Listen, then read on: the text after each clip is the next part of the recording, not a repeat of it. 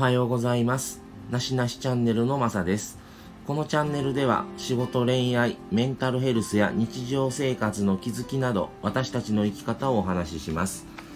えー今日は、えー今までにはちょっと話したことのないことなんですけども、えーマサの趣味の一つであります車についてお話をちょっとさせてもらおうかと思って収録しています。えーもう車はもう物心ついた時から好きでもう今でこそもう持ってないですけども子供の時は山ほどの、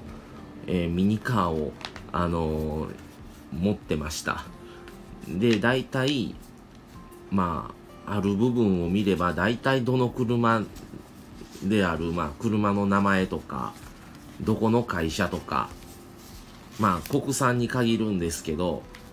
っていうのはぐらいは大体の車のことは大体分かってましたね。で今日はその車の何を話すかと言いますとまあ車を購入するにあたり自分が欲しい車を選ぶのか自分の生活に合った車を選ぶのかの違いというかそういうことを話せたらと思います。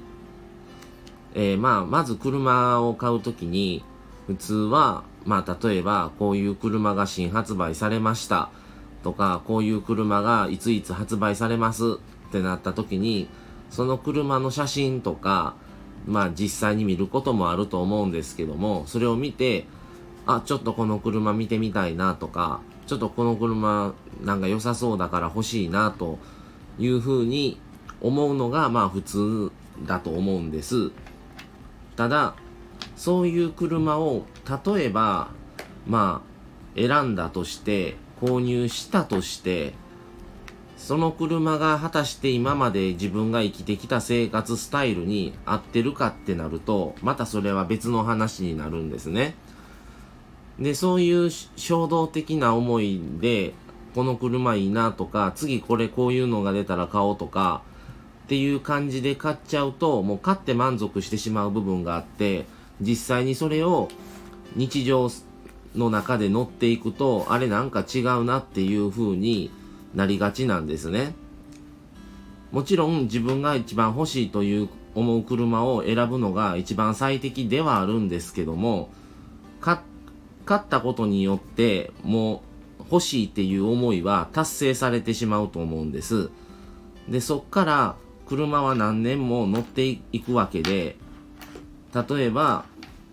ちょっとまあえー、マサの他の趣味としてはちょっと山の方に行ったりとかちょっと荒れた道の方にまあ滝が好きなのでそういうところに行くとなるとちょっと砂利道やったりとかするんですよね。で、そういうところに、まあ言えばスポーツカーは似合わないわけで、でもこのスポーツカーが欲しい、このこれを変えた、じゃあこれで滝行ってみようとか、ちょっと山奥行ってみようってなった時に、やっぱりスポーツカーっていうのは、そこがすごい低めになってるので、ちょっとの段差でもそこをすりやすいとか、まあ、荒れた道は向かないですね。で、実際に行きたいと思ってるところに行こうとしたけども、欲しい車を買ったけども、ちょっとそこには踏み込めないなっていうのが発生したりとか、好きで買ったのに、よく4人で例えば乗るにはふさわしくないとか、っていう自分の生活を考えた時にそぐわないっていうことがあると思うんです。だから自分の車を買うときは、そこでちょっと立ち止まって、今普段どういうところに行ってるか、まあ買い物だけなのか、遠距離乗るのか、それとも山の方に行くのか、とか、一人で乗る方が、一人で乗る方が多い人、4人で乗る人が、ことが多い人、2人で乗ることが多い人とか、まあいろいろとその日常生活の使い方のスタンスはそれぞれ違うと思うので、それを考えていただいた上で購入すると、あの、長く乗り続けていけるんじゃないかなというふうに、特に最近思ってます。欲しい車はもちろんあって、でも、じゃあ、2人で乗ることが多いのに、6人乗りの車がいるかって言ったらいらないんですよね。でも欲しい車が6人乗りだから買おうってなっちゃうと、結局、高いお金出して高いローン組んだりとか、まあ今、ね、トヨタだったらキートっていう買い方があったり、残価設定とか、まあいろんな買い方が増えてきてます。まああれもうまいこと処方、あの、ね、あの、会社側として損をしないつ、あの、設定の仕方をしてるので、まあもちろん、買う側としても、その方が買いやすいとか、今までだったら、ここまでの金額の車しか買えなかったのが、その残価設定とかっていう買い方をすることでもうワンランク上の車が買えたりもするわけです。ただでもそれも裏があって、そう、年間走行距離何キロ以内に抑えてくださいとか、そこをオーバーしたら返却時課金になりますとか、どっかで傷をつけてしまいましたってなったら、その傷の修理代負担してくださいとか、まあいろんなリスクがあるんですね。のそこってなかなか聞かないと教えてもらえないかったりもするので、買ってみたはいいし、今までだったら買えない高い車が買えたっていう喜びはもちろんあると思うんですけども、購入と違って会社側からレンタルされてるっていうことになるので、まあガソリン代がついてたり、車検の費用がもうその金額に含まれてますよっていうふうにいいようにはもちろんなってはいるんですけど、まあ年間走行距離も少ない人とか、だったらありなんかもしれないですが、本当によく乗るので自分は、もう、もうその時点で何キロ課金せなあかん、何キロ走って、いくらじゃあ課金せなあかんのやろっていうことを常に考えながら乗らないといけないとか、買ってしまえば売るときに、この車、例えばまあ50万円の査定がつきました。じゃあ次の車買うときにその50万円値引きしますっていう風に、お金が50万円返ってくるんですけども、そういう残価設定をすることで、レンタルで、レンタルとして借りてるので、返却するっていうことになるので、買うとき安い分、買い、あの、売ったとき、売るという風なことにはならずに返却になるので、お金は1円も返ってきません。なんならオーバーした走行距離分お金払ってくださいって請求されます。で、傷ついてなかったですよね、最初。でも、今返却3年後、返却するときにこ、あ、こことここ傷ついてます。じゃあ、この分の修理費お願いしますっていう風に請求されます。っていうことも考慮した上でそれを考えてせ、そういう購入プランを組まないと、後々帰ってこんなんだったら普通の買い方しとけばよかったっていう風にもなりかねないので、もう自分はそういう買い方はせずに普通にローンを組んで買ってますけども、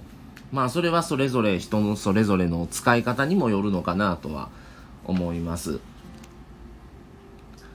で、まあ自分は、まあ5人、6人乗るんだったらワゴンがいいと思えるけども、欲しいワゴンもあるんですけど、でも2人、よく乗って3人。で、じゃあ6人乗りの車を1人で乗るかって言ったら、ガソリン代の無駄なんですよね。保険代も高いですし、大きい分。ってなったら、自分の生活にはそんだけ大きい車は必要ない。っていう風に、じゃあなしか、それは。ってなったら、じゃあもう、もうちょっと小さいのでいいか。でも、自分は滝が好きな、だったり、温泉が好きだったりするので、山に行くことがちょこちょこ休みの日はあって、でも長距離乗る。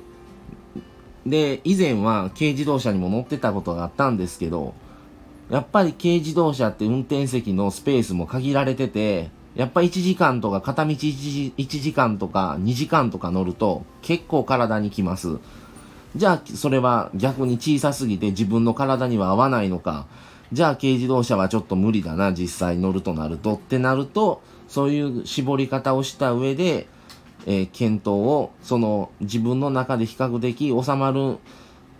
中から選んでっていう風に絞られてはいくと思うので、